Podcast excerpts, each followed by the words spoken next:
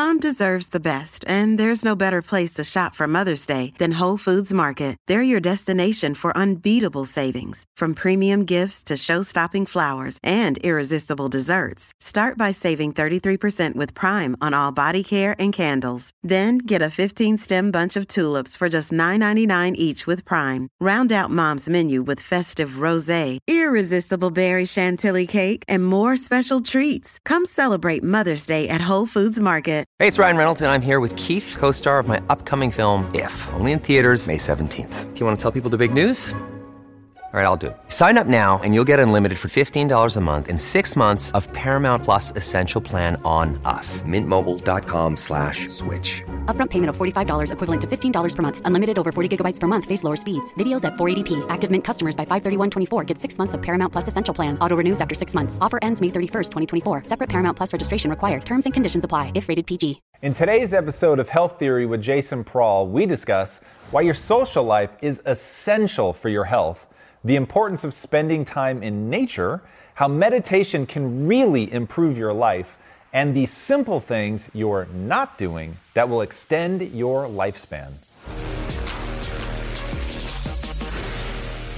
Hey, everybody, welcome to Health Theory. Today's guest is Jason Prall. He's the creator and host of the Human Longevity Project, as well as the host of You Optimize radio show. And he spent years interviewing centenarians and a gaggle of experts on the secrets to longevity and wellness.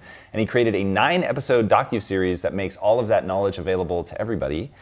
And Jason, what I want to know is one, what got you started on this journey? Like many health practitioners uh, in, in the field, uh, it was my own health challenges. And so that sent me down this, this new trajectory from an engineer to a, a health practitioner, mm. helping people with their chronic issues.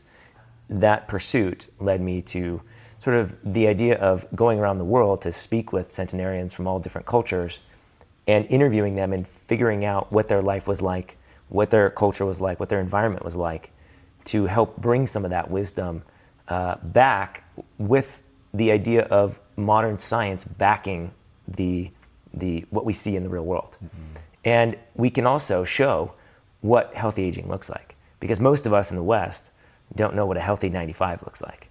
What a 98 year old woman who can till up her soil still and pick oranges off her tree and read a newspaper without glasses. We don't know what that looks like. I've never seen it until I had to go to Okinawa to speak with a, a woman that was just like that. And what were the things that you were struggling with in the beginning?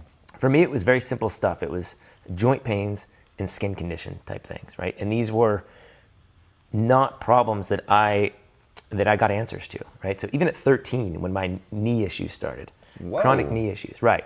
And I was told by the doctor it was overuse.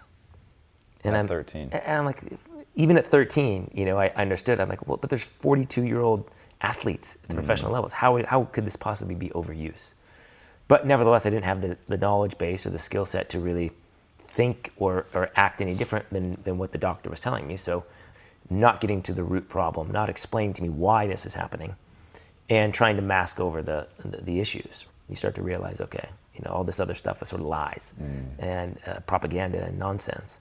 And when you really figure out what's going on, which is a, you, it's a, you're peeling, you're constantly peeling. You know, you, you get one level of understanding, then there's another layer right behind it.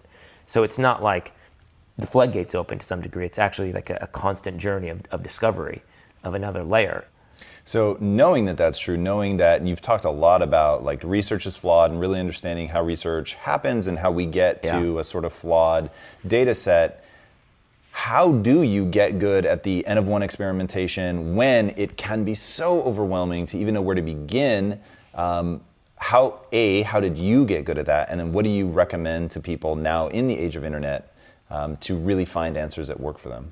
I, I think you have to recognize that you are your own experiment and you have your own experiences in the process. And there's nobody that can tell you anything about you. You have to figure it out. So in, in one way it's you feel like you're a little alone in the process. But using other people and other advice as a, as a, as a guide, perhaps, can be useful to help you navigate the waters. But mm-hmm. is this something that would have been done a thousand years ago or a hundred years ago, based on what we know? A pretty good lens to look through to figure out should I be trying this? Mm-hmm. Is there somebody on the planet or some group of people doing this in a healthy way? If so, why, are my, why, are, why might that be the case or why might not be the case? So figuring out what may work and what may not work through the lens of, of history and actual people trying these things is very helpful to help guide you, but it can in no way dictate your truth. So you just kind of have to start on the process and course correct and self navigate. But part of that requires you to tune in, to listen, to, to get rid of all the, the biased viewpoints that you've heard. So to some degree, you kind of have to chuck out all the, all the extra knowledge because it's coming from a different source that is not you. So there are plenty of people that have one truth that is vastly different than another truth that somebody might experience. This is why you have so many art, so many arguments in the nutrition world. It's because they are very true for certain people at certain times, given certain contexts, and very untrue for the, another person in a different context, different time, different set of conditions. So, because studies are controlled experiments that may or may not even have a good premise to start with, let alone a good conclusion, you cannot apply research to an individual and think that it's going to always be the case or ever be the case necessarily until you try it. So you have to kind of figure it out for yourself. And I don't know any other way to do it. When you were working with clients, did you um, give them sort of the first rung of the ladder? Was there like a baseline protocol that you would point them in a direction. I'll give you a possible example from things that I know that you've explored. So, hey, you know that you come from Eastern Europe, and what did it look like from an ancestral standpoint in Eastern Europe? What were the seasons? What would a microbiome of somebody that grew up in that region probably be like? Is it things like that that at least gives them that first step, or is it literally just as long as it's whole natural food, just start experimenting? I mean, I think there's more fundamental aspects of health, right? You have to get good sleep. Step number one. So, what does it take to get good sleep, right? So, th- those are basic things that we can start with. Mm. Um, the way you think and emote in the world. There are ways that we know uh, through practice and through text and through history that has shown us that are generally a better place to be in. State of gratitude, right? A state of compassion, empathy, right? These type of things are kind of a universal concept. So, despite where you are on the world, who you are, what your conditions are, there are sort of universal truths that I think we need to start with. The food equation becomes much more difficult, partially because everything affects everything. So you can't subscribe to one diet if your circadian rhythm is off and think that the, that, that same diet's going to affect you the same way when your circadian rhythm is on. When you get good sleep, you may or may not be able to eat this food. Mm. When you get bad sleep, you may or may not be able to eat this food. So the diet is just a representation, uh, a, a part of the equation that we have to work in. And you cannot separate it from the good sleep, from the negative emotions. Because we know that when you eat a McDonald's hamburger, which we can all agree is not the healthiest food, if you're in a state of peace and you're on a beach and you're with friends and you're laughing and you're you don't think this McDonald's hamburger is going to kill you, we know that we digest it better. We know there's less inflammation at the gut. We know that it doesn't impact us the same way. However, when we're driving down the road, we're stressed out, we're on the phone, we're doing a million things, we're eating all at the same time, the same meal, we digest it differently, more inflammation, more food sensitivities. All these things start to come up. So you can't isolate one part of the equation and think that you can find the answer in that one part. You've got to work it all together. And this is the point of looking at the entirety of the lifestyle to understand what works for the individual. All right, so you're starting to touch on what I think are going to be answers to really my overarching uh, questions for the whole interview, which is what are the keys to longevity? I mean, it, it, it, fundamentally it all comes down to lifestyle, and that that encompasses everything, right? So that is how we think. That's how we emote. That's how we communicate. That's how we connect. That's that's that's diet is all factored into this. Uh, but if you take anybody you know and say, okay, let's let's go through your closet and let's toss out all the old stuff, right? There's inevitably things in the closet that they don't wear, they don't use. There's going to be a resistance to throwing to, to giving away some of these clothes. Why? You're giving away clothes that you don't wear to somebody who may need them. Mm. In theory, that's an easy decision, but you have an emotional attachment to something in, in that piece of clothing, and yet we can't get rid of it. So there's just in this abundance that we all have here in the West, this overabundance, this overconvenience, we are complexifying everything. And so in this, let's just say closet example, we have stored emotions, trapped emotions. We have uh, this clogged up stuff. And so when you are able to get rid of that, you actually are freeing yourself of these trapped emotions, of this attachment to, to garbage that is really not useful to you. So we find this in everything that we have in our lives. Relationships. You ever, you ever get invited to a party you don't really want to go to and you kind of go anyway? I mean, why is that, right? We need to simplify every part of our life. We are overcomplicating everything.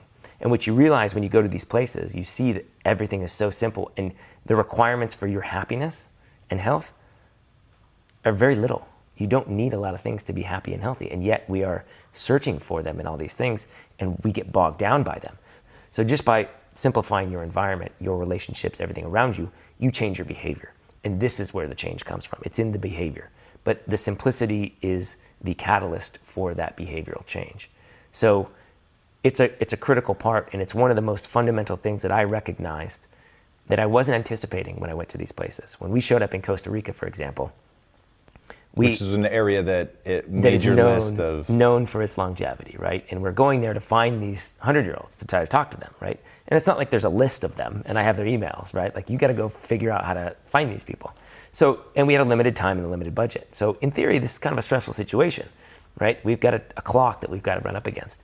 And yet, when we got there, I felt like time slowed down or stopped. It's almost like comparing driving on the freeway at 70 miles an hour and you just see all these cars going 70 miles an hour. Mm. You got to go 70 miles an hour, right? Versus walking down the street on a, or walking, you know, strolling down around a lake, you know, and everybody else is strolling around the lake. There's a different pace there. You're going with the flow to some degree, and the flow is affecting you. I want to push down this path a little bit because it's something that you brought up that I had never heard before, at least not in these words. I think you called it social genomics. Yeah. So the interrelatedness of the people that you're close to, and I don't know if you meant it quite like what we're talking about now, which is maybe a little bit uh, broader. But you had talked about the difference between a Costa Rica and a New York City and how just the way that it affects you on a physiological level is pretty interesting. It's massive, yeah. And, and, and social genomics can, can typically it's referring to human to human interactions, but uh, to be honest, it's, it's everything, right? So um, it's, it's, but it's this, the way you inter- interact with your environment will actually dictate your genetic expression. Um, and there are mechanisms through which we can explain this via the nervous system. Um, Do tell, I'm super curious, especially if, if you know anything about forest bathing Oh yeah, Shinrin Yoku. Yeah, yeah. This so is, what what is that on a biological level? Well, so this it gets it gets fairly esoteric if you get to the real level, I think. But fundamentally, if we want to stay in the physical uh, discussion here, hit me with both. We know that just being in nature, or even looking at a painting of nature, changes your brainwave state. We can measure this. It changes your nervous system, the state of your nervous system, changes you more to the parasympathetic, the rest and digest.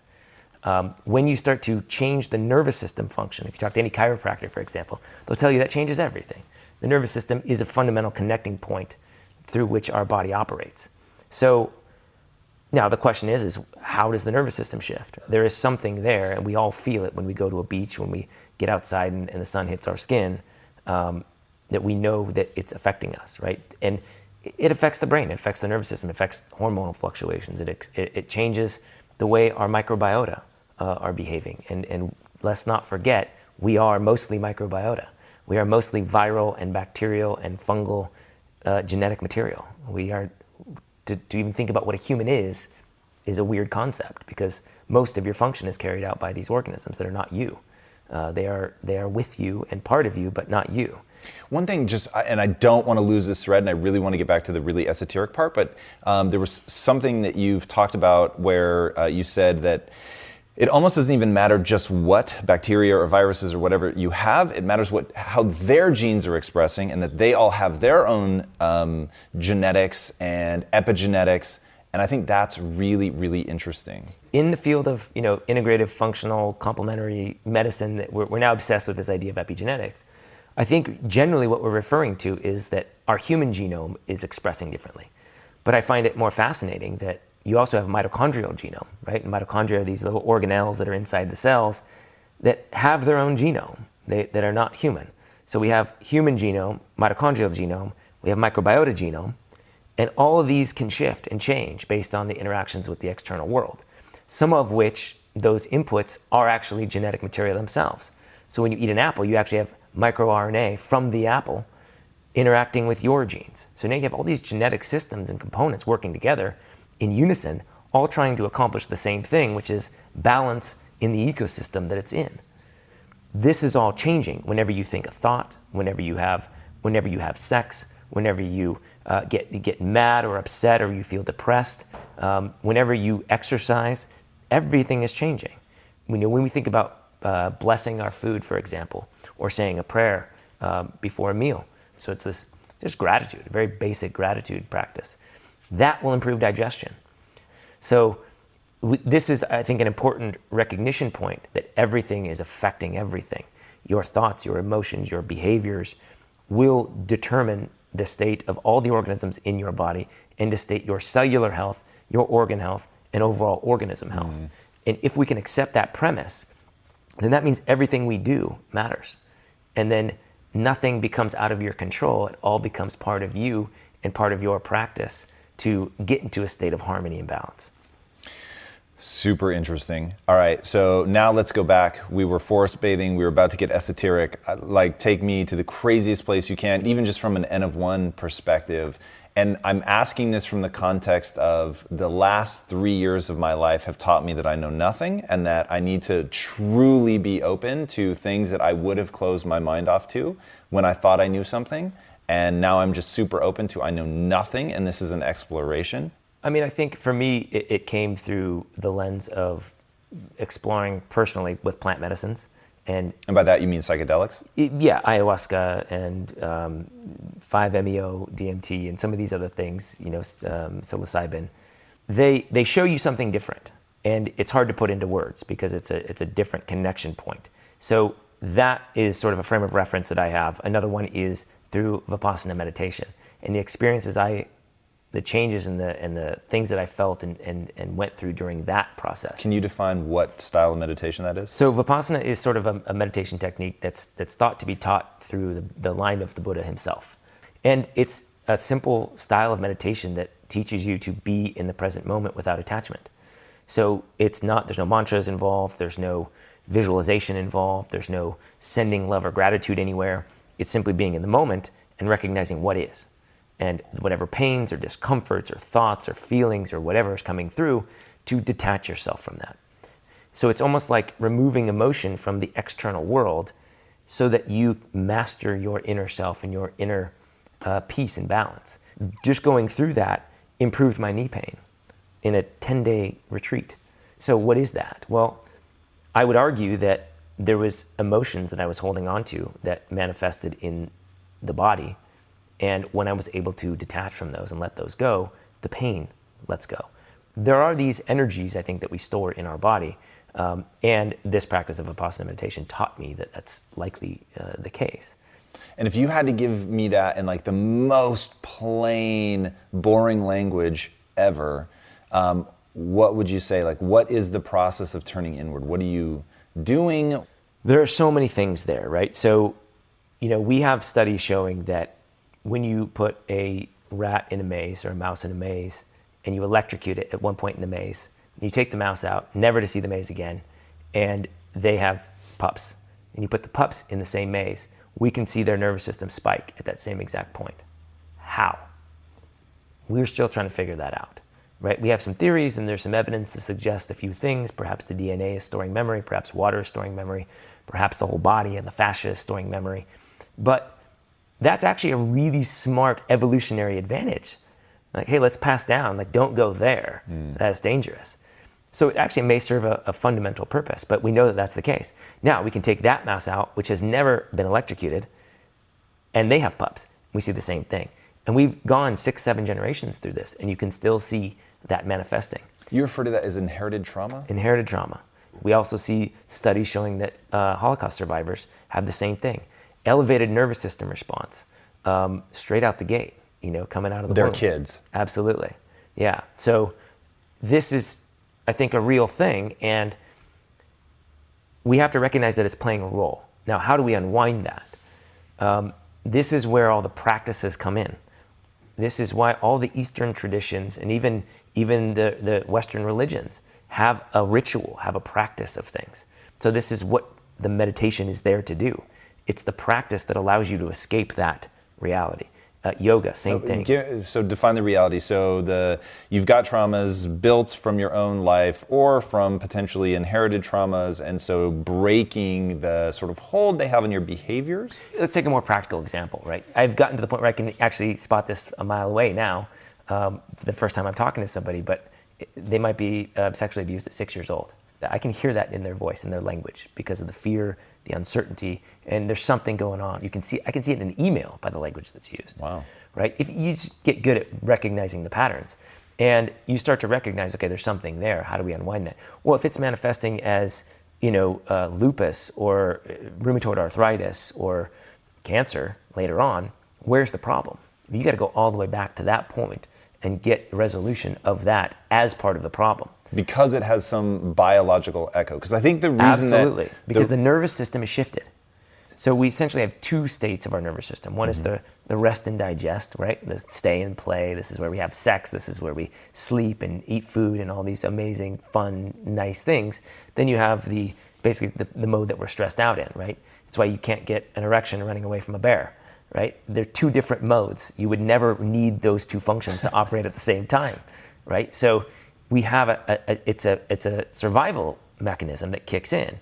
If you stay locked into that, then that means that your process of digestion, your process of healing, your process of recovery, process of sleep, process of sex, all those things aren't working very well or at all. So this prevents recovery and healing. So the the act of coming into this world with a cord around your neck or getting abused when you're a child and you don't know how to operate in this world, you will create a nervous system shift that is there to protect you. It's why when somebody cuts somebody off in traffic and they freak out, and you're like, whoa, that guy just completely flipped out for no reason. Well, you wouldn't do that maybe, but why? There's something embedded in that behavior, in that habit, in that pattern that comes from something else. Mm. So these things get ingrained in patterns and personalities. You actually see this with people that are successful. A lot of successful people had some traumatic event or events that happened in their childhood. And it may be as simple as a, as a nasty divorce between their parents. But oftentimes it's abuse, it's uh, verbal abuse, emotional abuse, sexual abuse, an alcoholic parent, a parent that gets arrested, that's incarcerated. These are traumatic for a child because they don't know how to understand this. Mm. So they develop these, these uh, stories, these patterns, these behaviors that come from that. And some of the behaviors may be because I wasn't getting love, because my mom made me cry it out instead of hugging me when I was six months. I needed to go find a way to get love, which means I'm really good at the violin, or I'm an amazing football player, or I'm really good at math, right? And so you carry these behaviors. Now you might produce a really good football player. You might produce Oprah Winfrey, right? These are the things that can manifest. It doesn't mean it's a bad thing. It can just manifest in behavior. Mm. And the personality that we think we are is coming from a lot of that stuff. So, so I think the, the important thing is, is that we have to recognize that that's a real reality, but we can undo the parts that we don't need anymore. Can you put a finger on that? Like, what are some of those basic discipline practices? I mean, they're simple. This, it's, it's just meditation, the practice of sitting still and quieting the mind and figuring out what's coming up and allow things to come through. Now, there's a number of different meditation styles. Like I said, I, I like the Vipassana one because it brings me here instead of trying to escape um, and allows me to let go of what is. Uh, uh, let go of the attachment to the things that are around me and just accept what is. And when I did Vipassana meditation, my knee pain started to slowly sort of evaporate, go away. This is after what, 20 something years. So explain that. I don't know. I was just in meditation, and, and when the pain was coming up, I wasn't trying to run from it. I wasn't stretching my legs to relieve the pain. I, I was just experiencing it without judgment. So an easy example of this would be when your arm, when you have a, a, an itch on your arm, your natural tendency is to scratch because you want to relieve the pain. In other words, I don't like that feeling, mm. so let me scratch it away. Ah, oh, that's better. But what if you just left it and just experienced it and go, oh, that's interesting.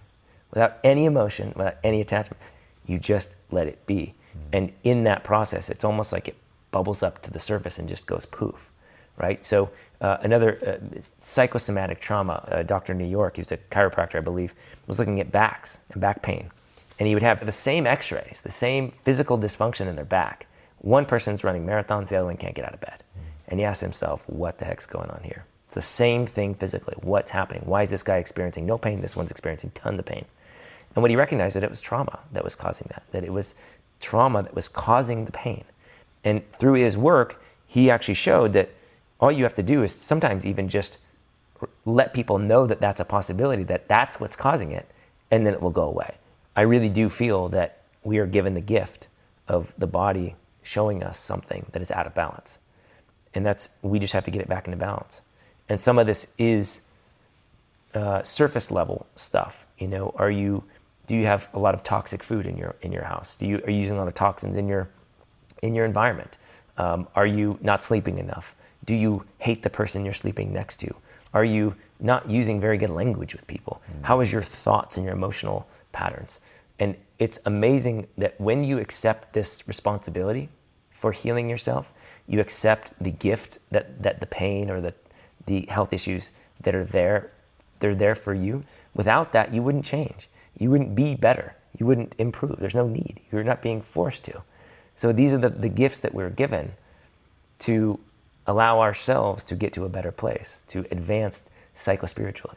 Because they're the difficulties that force us to push. It's the same in business. It's the same in relationships.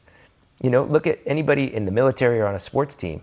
They come together when things get hard. When shit hits the fan, that's when the real things start to come together, right? In business, same thing. You, everything that you fail at in business, you would look back and go, I'm really glad that that happened mm. because it showed me what to do and what not to do, and I, I learned from it, right? So they're all gifts. It's just a matter of are you willing to go through uh, the pain and, and, and understand it from a different perspective and move through it and, and, and go through the process. You've said that you like to push yourself, that you like to rub up against your limits. Absolutely. What's the driving force behind that? I think it's curiosity of going to a place that I've never been. Right now, actually, one of the latest things that people are doing is there's like a template and you sting yourself down your spine with bee stings. So this, this actually stimulates the, the, immune system and the nervous system. It's a very good thing. This is this hormetic stress idea that we need these little. It's like working yeah, define out. hormesis for people. Yeah, so hormetic stress is a very important concept that um, that there are these little stressors that come into your life that are there to help you uh, grow stronger, right? And and the easiest one is exercise. This is a very easy example that in order for a bodybuilder to get big and strong, they have to lift a lot of weight. But you can't go to a 500 pound squat until you go through the, the process of getting there. So it's this idea of pushing yourself and then recovering, pushing yourself farther, recovering, pushing yourself farther and recovering. And this happens with plant chemicals. When you eat garlic, for example, the allicin in garlic that, that makes it have that pungent taste, that makes it antifungal, that all these things, that's a poison. It's, it's there to protect the garlic plant mm. and, and allow it to survive. It's the plant's immune system. And when you eat it, you are getting the poison. You're just getting a low level poison that, that we've become accustomed to and learned to respond in a beneficial way to. Mm. Same thing with, with, um, with polyphenols and, and phytochemical, or you know, polyphenols that come from blueberries or red wine that we all hear about, chocolate, these type of things. Um, these are not antioxidants. They're actually oxidants. In other words, they create oxidation stress. Mm. The body responds to that oxidation stress with antioxidant genetics kicking in. So there's an antioxidant response or response to the pro-oxidation of the blueberry, you know, juice of, of the of the blue part of the blueberry. I think this happens with emotions. You know, when you start to face an emotional, emotionally difficult situation, you have to learn to kind of get through that, right?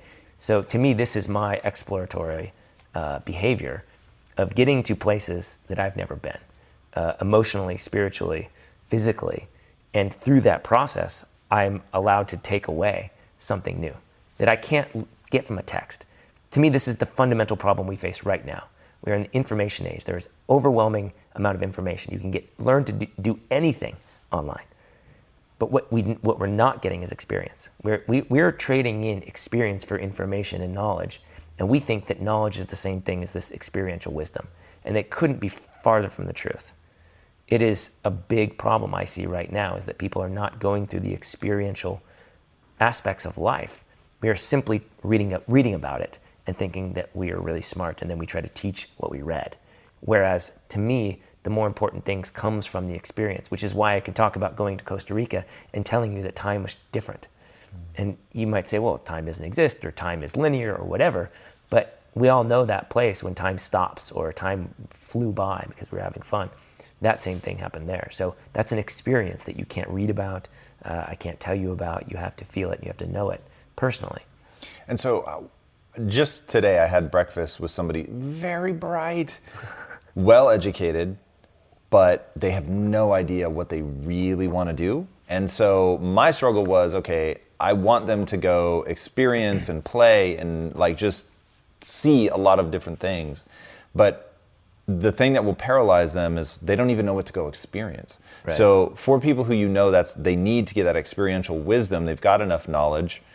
What do you tell them to do? Like how do they actually go get usable knowledge? It's the easiest thing in the world. First of all, if you don't know, just start doing something. Do something.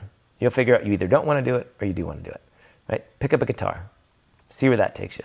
You may like it, you may hate it. That's if you have no idea. Like you're at starting point zero. Mm. If you have some idea of who you are and your tendencies and your, your preferences, I think the question we have to ask ourselves is what do I want? And, and what do I enjoy? What makes me happy? And oftentimes I think we are, we are going down a path of what we think we want, but really it's, it's what our parents want, it's what culture tells us we, we, we should want, it's what we see other people have that we think we want, mm. but it's not really what we want. And so I think asking yourself what you really want is, is a very easy question, uh, maybe a difficult answer at first, but if you just sit with it and, and play with that a little bit, I think it's, it's going to come to you. Um, the other thing is you kind of let life come to you and accept it in a way. I didn't necessarily ask for knee pain and, and skin issues. They kind of came to me and I went with it and I had the fortitude to find the answers myself that I, that I wanted to find. So in other words, I wanted to be healthy. I went to the doctor, couldn't get answers. Right. So I was willing to accept the responsibility to get the health myself. And because I was willing to accept that responsibility and go down the path of finding out the answers to my own health issues, that led me down the path that I'm on now and forever changed my life. Right? Whereas the other side of it was I was good at math. I went and studied engineering. I became an engineer. I did that for 10 years, found no value whatsoever in it. And it ended up driving me to a frustrating place of, of I don't know what the heck I'm doing here. Where am I going? Go find and play with the things that you enjoy and, and, and recognize what you really want. Doesn't mean you know how to get there, right. but explore that. We just disengaged so much and we, we get afraid and we get, um, I think, overwhelmed. But if you just start participating, I mean, amazing things happen that you couldn't have possibly projected in your wildest dreams.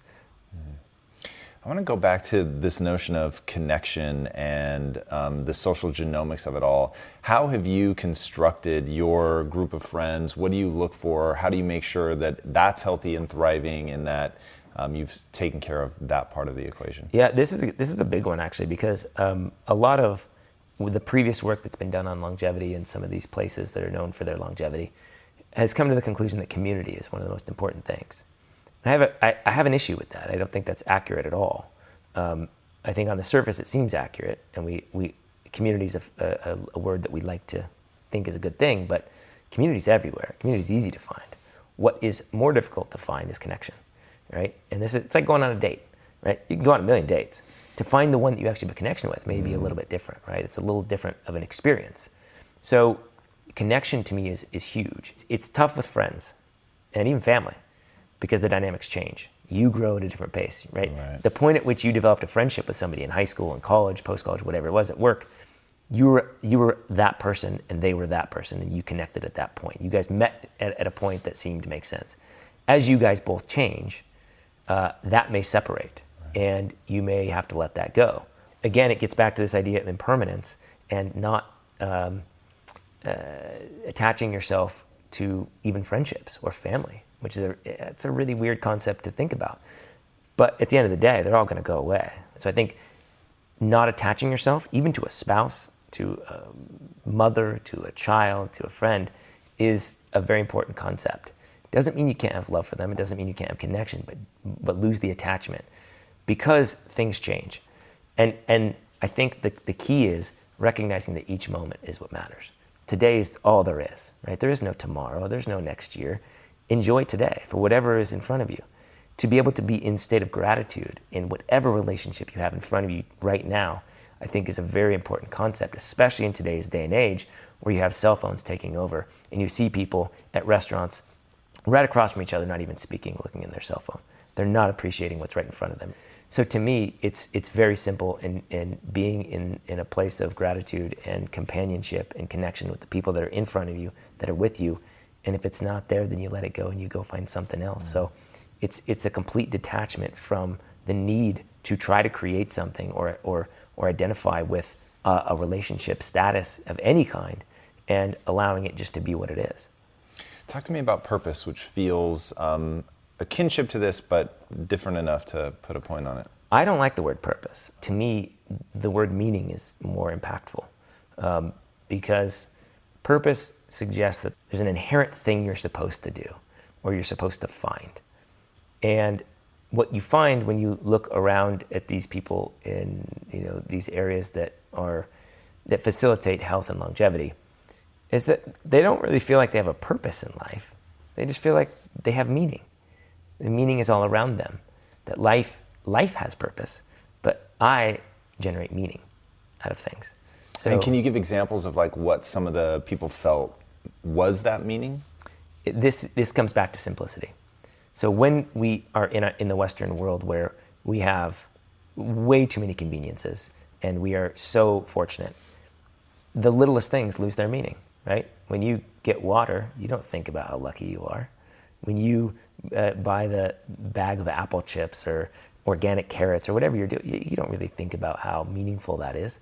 But when you grow your own carrots and you recognize how long that took, that you were dependent on things out of your control like the weather, they have more meaning. Meaning's a choice. And it doesn't have to be big and it doesn't have to be small. But we've lost uh, a sense of meaning and we are looking for meaning in the wrong places. How many likes did I get? How many uh, people are following me right now? How much reach did this thing get? How much money was brought in? We're putting meaning in the wrong places, which is why I think we're so unhappy. It's in the most basic fundamental things that if you just take a walk in the forest and just sit with yourself for a sec, you start to recognize that it's kind of cool just being here, waking up each day, taking a breath. The simple things in life are very meaningful. Having a great conversation with a loved one, super meaningful. So it's uh, me to me it's more about the meaning because meaning brings you into the present moment. It brings you into everything that's around you. Purpose is a weird grandiose concept that i think we're, we're searching for and we're comparing against other things. And does life have purpose? Yeah I, I happen to think it does. What it is i don't know. But for me i just have meaning everywhere. That's pretty incredible before I ask my last question, tell these guys where they can find you online. Uh, they can find me at uh, Human Longevity Film. That's where our film lives. They can find me on social media, and Facebook and Instagram, uh, just at my name. They can look at the uh, on Facebook. We have the Human Longevity Project and Instagram as well. So perfect. My last question is. Given all that you went and studied with the centenarians and um, all the experts that you've met with, what is the one thing that people could change right now that would have the biggest impact on their life? I think having gratitude, simple as that. Find a way to bring gratitude into your life, uh, whether it's a gratitude journal, whether it's sitting in a meditation and just uh, feeling a state of gratitude, whether it's reminding yourself about gratitude. Um, to me, this is sort of the highest state that we can ever be in is, is a state of gratitude. Um, and so constantly just reminding yourself, right? Getting in these little habits of, of remembering to be grateful for whatever is, is around you right now. Because at the end of the day, you're here. It's a simple, it's, it's cheesy, it's probably overused, it's sort of this spiritual stuff that we shove under the rug, but when you just start putting in practice, you recognize how simple it really is. I love it. Jason, thank you so much for being on the show, man. Thanks for having me. Really great. My pleasure. All right, guys, I did not expect the interview to go to the places that we went today, but that is exactly why I find Jason so interesting and is something that I think you're going to see as you go and dive into the other interviews and things that he's done and follow him socially. You'll see that it's somebody looking at things from a really unique perspective, which is that we're probably over focusing on the wrong minutia. Uh, and instead of really going in and just looking at, you know, your blood ketone levels or your glucose levels, that you're coming up higher and you're really getting in tune yourself that you are instead of sweeping spirituality under the rug. You're taking it out, you're looking at it, you're really looking to find what are the drivers of some of the states that your body is in and whether that's trauma or not, but really beginning to look at it, delve into it, and doing the N of one experimentation and finding out for yourself what's going to work. And it's hard to pin him down on exactly what to like eat because you've got to do the work. You've got to take responsibility. You've got to do the experimentations and find out what works for you and to not be dogmatic, to not overly rely on knowledge like he was saying, but instead to really get that experiential wisdom. And I thought that that was really interesting. And everything that he does is in that context of having spoken to all these people that have lived these extraordinarily long lives and looking at the experts and blending the more esoteric, the hard to really put our hands on, and the data and really looking at where the two come together. I think it's a really unique perspective that I think is incredibly powerful. Uh, and I hope that you guys will dive into that in your own lives and start putting it into practice. Uh, those kinds of things have had a tremendous impact on me already, and I think that you guys will benefit as well. If you haven't already, be sure to subscribe. And until next time, my friends, be legendary. Take care. My friend.